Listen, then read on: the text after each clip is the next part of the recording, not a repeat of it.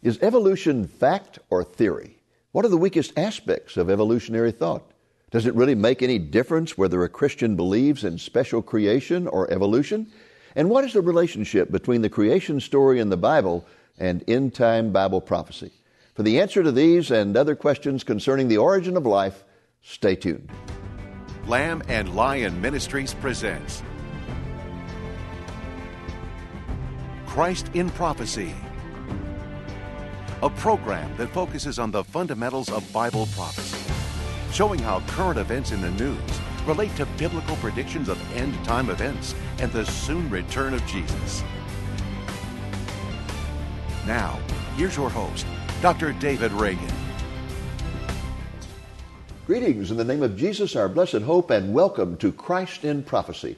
My colleague Nathan Jones and I are blessed to have as our special guest again this week a great creation teacher by the name of Mike Riddle. He is the founder and director of a wonderful ministry called the Creation Training Initiative. Mike, welcome back to Christ in Prophecy. Well, thank you very much for that. And uh, folks, uh, this is our second week to interview Mike. If you missed our program last week when we talked with him about the age of the earth and the veracity of the Genesis account of creation, you can find that program on our website at lamb lion dot com. That's lamb lion dot com. Mike, this week we want to talk with you about uh, evolution. And uh, I know you prefer to call that evolutionism. Maybe you can describe why you, you feel that way. But uh, Nathan, why don't you kick off with the first question? Okay, well, let's start with the most important. What is the strongest argument against evolution? I love that question because it just opens it up to the, every area of science. The strongest. Because one of the things I start off with, a lot of people say the battle between God's Word, the Bible, and science. No, it is not.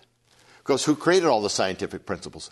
God did, and he's not in a battle with himself. So true science will always support God's Word and refute evolutionism. Well, let me get some of the favorite ones I use. The first one is called the origin of the universe. Where did the matter come from that created the universe? Because we all know from good science and logic, from nothing, nothing comes. So that that question right there is a killer to the evolution model, because you don't get that if you can't get that first piece of matter, you've got nothing. Mm-hmm. But here's one of my other favorite ones, the origin of life. I love that one. Why? Well, let's just take the cell. Start with the cell. Uh, one cell, we got about sixty trillion of these in our body, is more complex than any machine. sixty trillion? Ever. Right, sixty trillion. Did you know that's greater than the national debt right now? Not for long. Yes. But, so. Okay. But sixty trillion cells. And each cell is more complex than any machine mankind's ever made. But we don't have to talk about the cell. Let's just talk about one single protein. Okay. Not the D N A or anything, just a single protein. Our best scientists in the world cannot produce one single protein. And they come up with all these explanations. But here's the killer. Life cannot start in the presence of oxygen in the atmosphere, because oxygen destroys chemical bonds. So if there was oxygen in the atmosphere, life could never begin. So what they teach in our schools is this.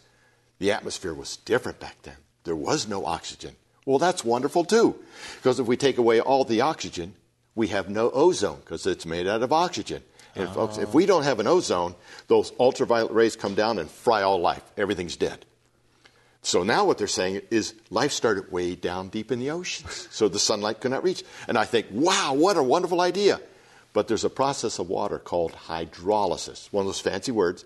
Hydro meaning water. Hydrolysis literally means water splitting.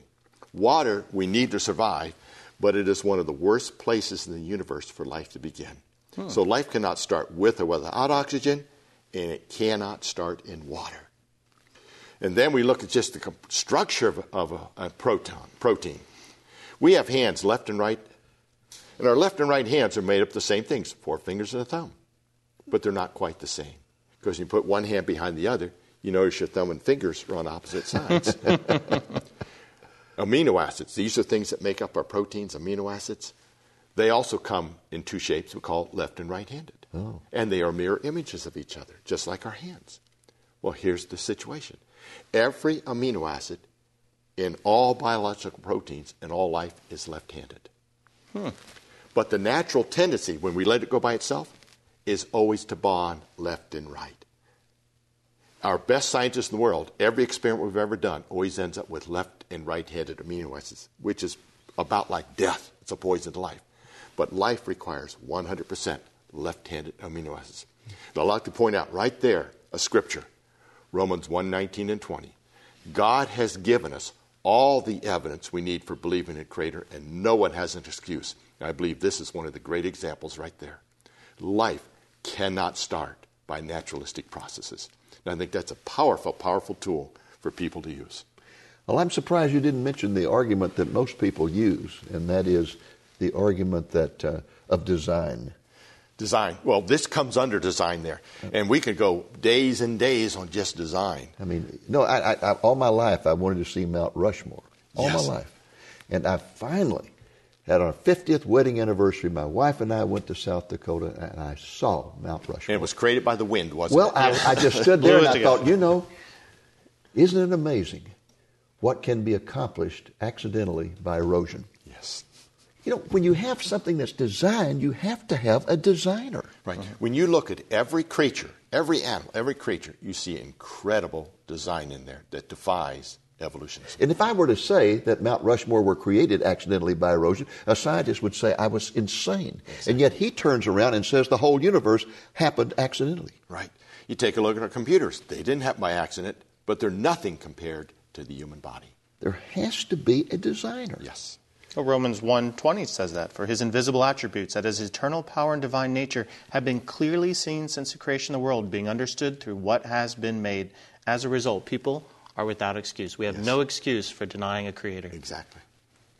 And at the time that uh, uh, Darwin wrote his book, he even talked about the complexity of the human eye. But that was before they, they had uh, uh, uh, microbiology and all of the things that we have now. And he was just sure that, that science would ultimately prove all this. And it seems that the more we get, to, more science we get, the more evidence we have against evolution. Right. And then, actually, the best evidence against evolution is God's Word itself. Yes. Mm-hmm. Because that's a supernatural. It's never changed. There is a lot of science in the Bible, and it's never had to change. But our science textbooks, we keep updating, don't we? Yeah. Well, you talk about a lot of science in the Bible, and that's true. The Bible talks about how the earth is round. Yes. Mm-hmm. And yet they call us flat earth people if we believe uh, you know, in, right. in creation. But here's another one, morality. What's the difference between good and evil? How do you determine something's good or something's evil? Yeah. To ask the evolutionists that, they really don't have an answer. They cannot give a universal definition of what is evil and what is good. Because they talk about, well, maybe it's my opinion. Well, everybody has different opinions. Or it's what society believes. Well, different societies have different values. But only the Bible gives a universal definition. God commands us to be perfect. But you know what? We're not perfect, are we? But He gave us a solution how to be perfect. And that's His Son, Jesus Christ. So He gives the definition. He declares what is good and evil. He declares we have to be perfect. And He provides a solution for being perfect.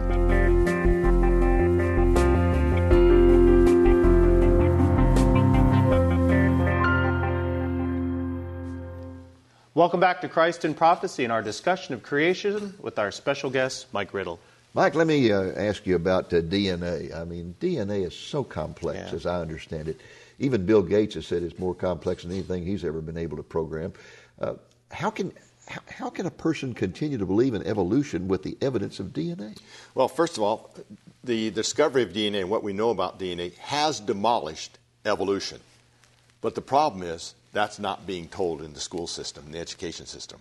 They're being told a whole different story about D N A and, and how it supports evolution, but it doesn't. See, the mechanism for evolution, how it works, is we're supposed to get random mutations. Then through a series of random mutations, there's a selection process that selects only the beneficial ones. Well, there's some problems with that that's not, that are not being told. First of all, mutations do not add new genetic information. They tend to take things away or maybe keep it neutral at best, but they have never been known to create new information. Now, we talk about information. Let's just take a look at one D N A molecule. Just one D N A molecule. When we compare that to our modern hard drives we have in our mm-hmm. computers, the compactness of the information, one D N A molecule, is over five billion, that's with a B, more compact, times more compact than a hard drive that we have today. Wow. That's incredible. So where did that vast amount of information come from? And I'd like to give you, well, this is one of my best examples that I think really supports design and a creator God. The monarch butterfly. I love that thing. Now, monarch butterfly starts off as a tiny, tiny little worm there. That's the technical term, larvae. And in about twenty days, it grows to maturity, almost two inches long. That's right. Now, once it reaches maturity, it finds a special leaf and builds a silk pad on the bottom there. And then it connects itself and hangs in a J position. Then after a while, you start to see this caterpillar start to move. And when it starts to move, it's going to build the chrysalis, and it builds it from the head back. That's not amazing yet. What happens next is amazing. Once that caterpillar's in that chrysalis, the entire caterpillar, except the heart, dissolves into a green liquid. Ooh. Now, let me ask you a question here. This would be like a homework assignment question. Go home tonight, turn yourself into a green liquid. What are you going to do next? That's it. You're done. Unless somebody who's all intelligent pre-programs information into your D N A so you can reassemble yourself. Yeah. This mm. is called pre-programmed information. Even if evolution worked, it can't do that. Because if evolution worked, it can only work for the here and now. It cannot see into the future. Mm-hmm. Mm-hmm. So I think the monarch butterfly is a great case of design intelligence of a creator. So basically you're, you're saying that, that the D N A has demolished evolution as a theory, and yet people cling to it because they close their eyes to the they, evidence. They close their eyes, and also because they're not being taught the truth about what D N A is all about. Reminds me of that book that came out recently with the title, You Can Lead a Scientist to Evidence, But You Can't Make Him Think. That's right. We're not being taught critical thinking skills anymore. It, it, to me, it reminds me of Romans one twenty-one. For though they knew God, they did not glorify Him as God or show gratitude. Instead, their thinking became nonsense, and their senseless minds were darkened. They willfully wanted to be ignorant. Right. And one of the questions, I, one, what I like to teach is critical thinking skills. We yes. do that in our classes. Yes. And I give everybody three questions to ask when they're confronted with evolutionism. How do you know it's true? Has it ever been observed? And are you making any assumptions? Well, speaking of observations, tell us about the fossil record. Don't the fos- doesn't the fossil record prove evolution? It, when you look in textbooks, it does prove evolution. Yeah. it, it certainly does. But here's another critical thinking question I just loved, and I train our youth to ask this question. Because when you look in our textbooks, we see all these transitional fossils there. But here's the question. How much of that fossil was actually found, and how much was added in by the artist or assumptions? Because what we find are very few fragments of a lot of these fossils. The rest is just drawn by artists. What amazing is they'll find one tooth, a yeah. tooth, and then an artist will draw this Neanderthal ape-looking person from one tooth. That's right. That's, That's been done. That's all imagination. When yeah. I was in seventh grade, we had a guy come in, put all these skulls on a table and say, hey, look, this is the progression of humankind. And I asked him, I said, are those real, genuine skulls? He said, yes, yes, they are. They're real fossils.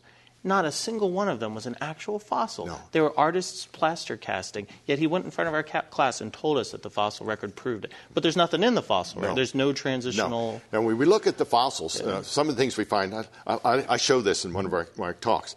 What does a fossil turtle look like? Exactly like a turtle. A bat. There's a bat that's supposed to be millions and millions of years old, this fossil bat. It looks exactly like a what bat What about today. a dog? A dog, they look like dogs. Have you ever found a dat? I haven't found those either.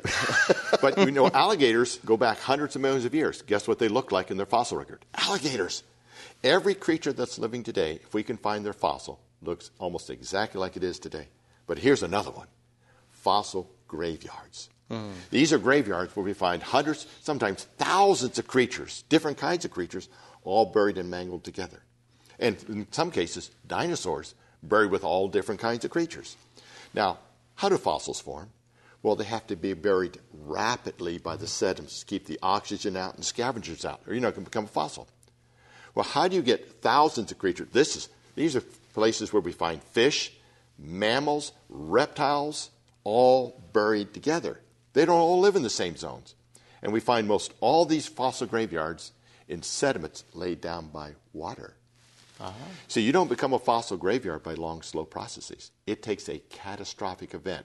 And we find these fossil graveyards all over the world, which is a great indicator of a worldwide flood. Well, I was going to say, I read one time where a uh, writer said the, the, the fossil record is not really a record of historical ages. It's a record of an event. Right. And that is a worldwide flood. Exactly. It okay. just screams of a worldwide flood. Well, let me ask you this. Uh, we t- discussed earlier the gap theory and how people had tried to use that to... to adjust the Bible to science. Mm-hmm. But there's another way they try to do it, and that's called theistic evolution. Yes. Uh, and many who ha- who have the, uh, believe in theistic evolution also believe in a gap theory. But what is theistic evolution? What are the problems with well, that? Well, theistic evolution is the idea that God used some form or forms of evolution during his creative process. And I hear this statement a lot of times, God could have used evolution. Wrong statement to make for a Christian. Yeah. It's not a matter of what God could have done. Yeah. It's a matter of what did he do, and it's in the Bible. But here's some problems. The, the commonality to all the theistic evolution models, which could be the days of creation, could be long periods of time, yes. which the Bible does not teach, nor does science support. The gap theory. Mm-hmm. There's a one called the framework hypothesis, where Genesis is just poetic, not meant to be taken as real history. And there's other forms out there. But they all have one basic thing in common, and that is the idea of billions of years. Well, again, if we add billions of years into the Bible, that is clearly teaching death before sin. Because what happens in those billions of years is death, decay, and disease. And that would all happen before sin. So if death was already there before sin, why did Jesus Christ have to go to the cross and shed his blood and die and conquer physical death? We lose our foundation for the gospel. And here's another one. Genesis one thirty-one. God looks back on his entire creation, calls it very good. Mm-hmm. If we've already had billions of years of death, decay, and disease, including cancer, we find that in the bones, God just called cancer very good. That's what theistic evolutionists adopt. That's a good point. That is yeah, a very good point. Right. Nathan, uh, you had, uh, I think, a question about uh, uh, historical records. Yeah, we were, we were talking. You look in the Bible, and obviously it goes back thousands of years. We go back most human records, if not, I'd say, let me say all. All human records only go back a few thousand years. If we have millions of years, why, why don't we see a book from one hundred thousand years ago or a cave painting or something that's really old? Well, you almost answer, you really answered the question. If we had millions of years, we would. Okay, but since go. we don't have millions of years, we don't see it. Yes. But yes, when we look at it's just like language itself, what we call the oldest or earliest languages are very complicated. Very complicated. They just start. They don't start they simple languages. Grunts and ooh, ooh. Yeah, and these people, yes, they didn't go with grunts. We only do that when we're watching television. But when we look back at people, these people were not dumb back then. These were very smart people. You look at Adam and Eve, the things they did. Mm-hmm. And I'd, one of my studies I did was ancient Egyptian mathematics. And the people that were building the pyramids were using calculus. They were very smart people back then. They just didn't have the modern technology we have today with computers. Very smart, very intelligent, lived a long time, and accumulated a vast amount of knowledge. But yes, the records only go back to about the time right after the flood. Because the flood, what was the purpose of the flood? Destroy all of mankind. Mm-hmm. And he did that. Mm-hmm. So our records will only go back to about the time of the flood, which is about forty-five, forty-six hundred years ago.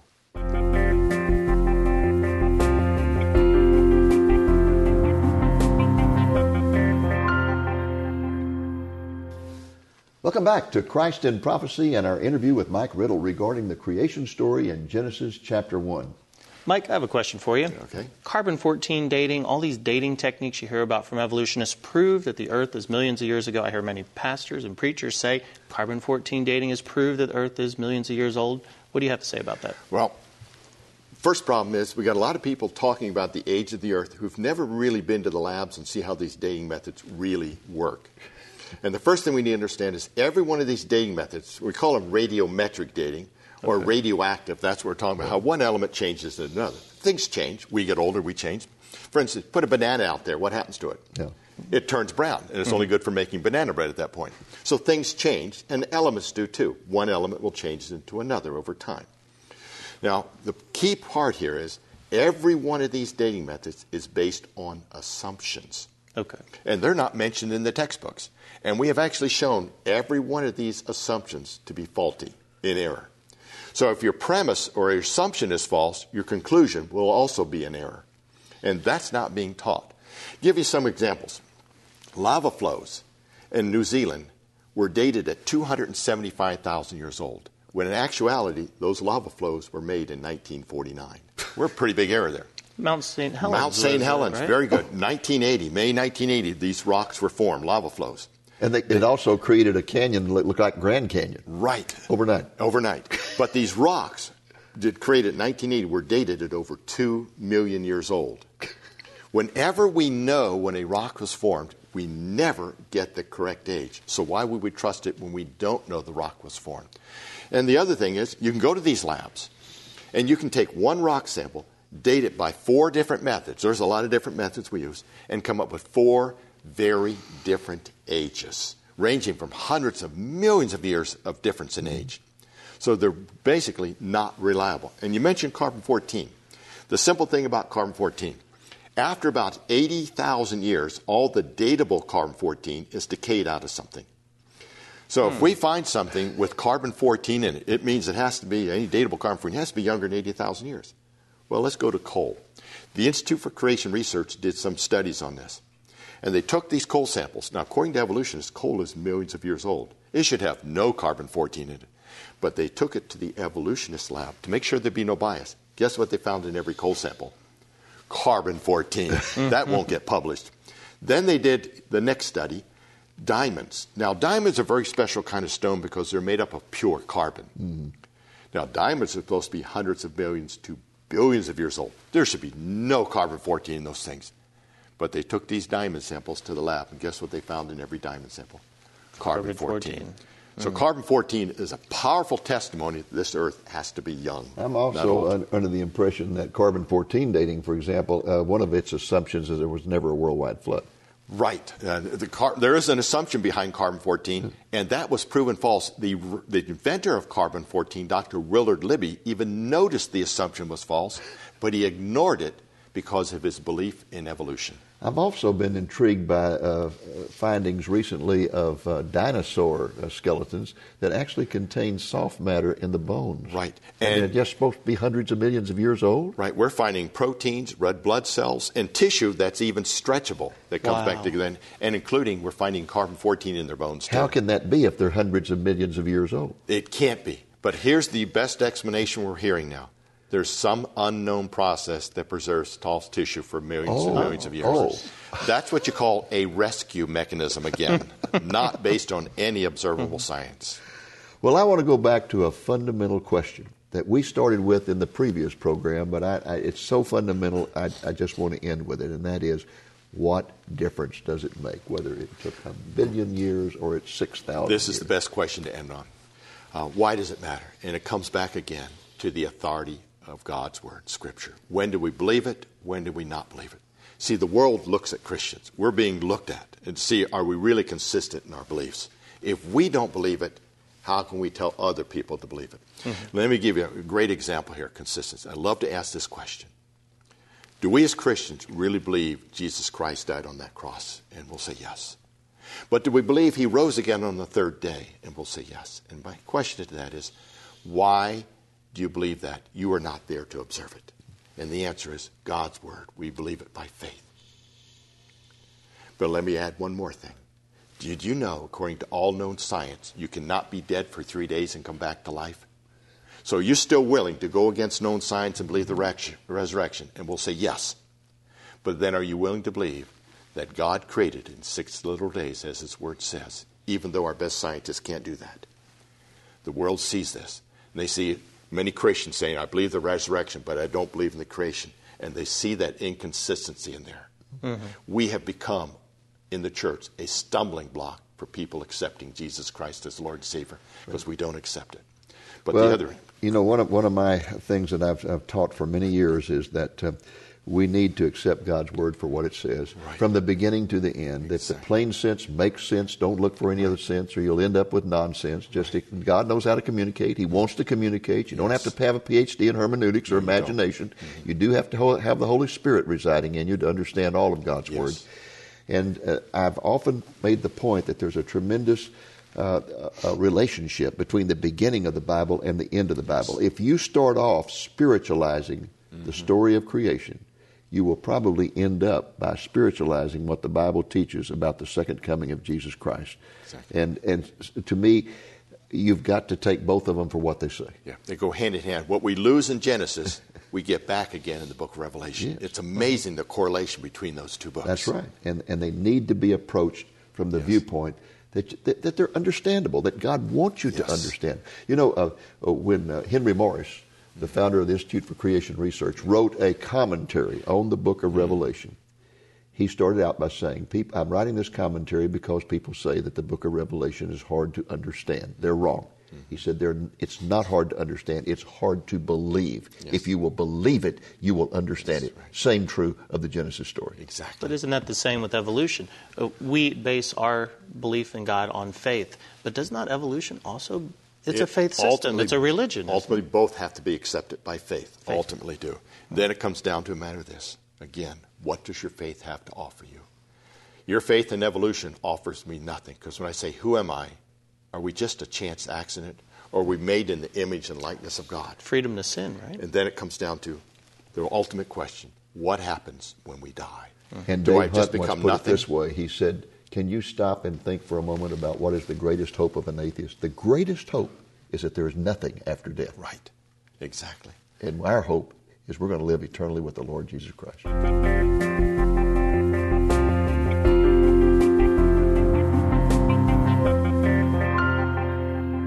Welcome back to Christ in Prophecy and our interview with Mike Riddle. Mike, would you mind telling our audience how they can get in touch with your ministry? Sure. If people want to learn more about our training courses where we come to your church and do these train, one-day training classes, they can go to our website, creation training dot org.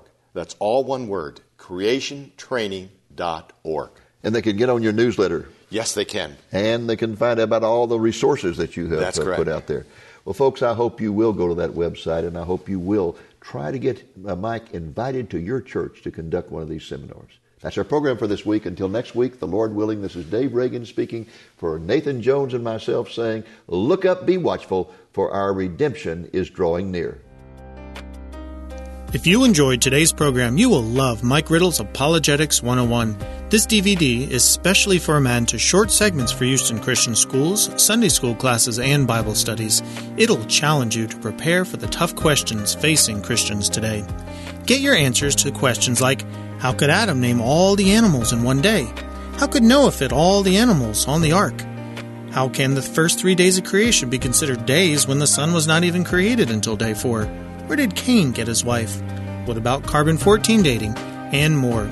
This D V D will provide you and your family with the responses to these challenging Bible questions. Apologetics one oh one is available for a donation of fifteen dollars or more plus shipping. Order your copy today by calling the number you see on the screen, Monday through Friday, eight a.m. to five p.m. Central Time, or order online at lamb lion dot com. And when you order this item, we will send you a complimentary copy of Doctor Reagan's video album, The Beginning and the Ending. Christ in Prophecy is made possible through the faithful and generous support of viewers like you. Please consider making a donation to Lamb and Lion Ministries so that we can continue broadcasting the message of Jesus' soon return. Thank you, and God bless you.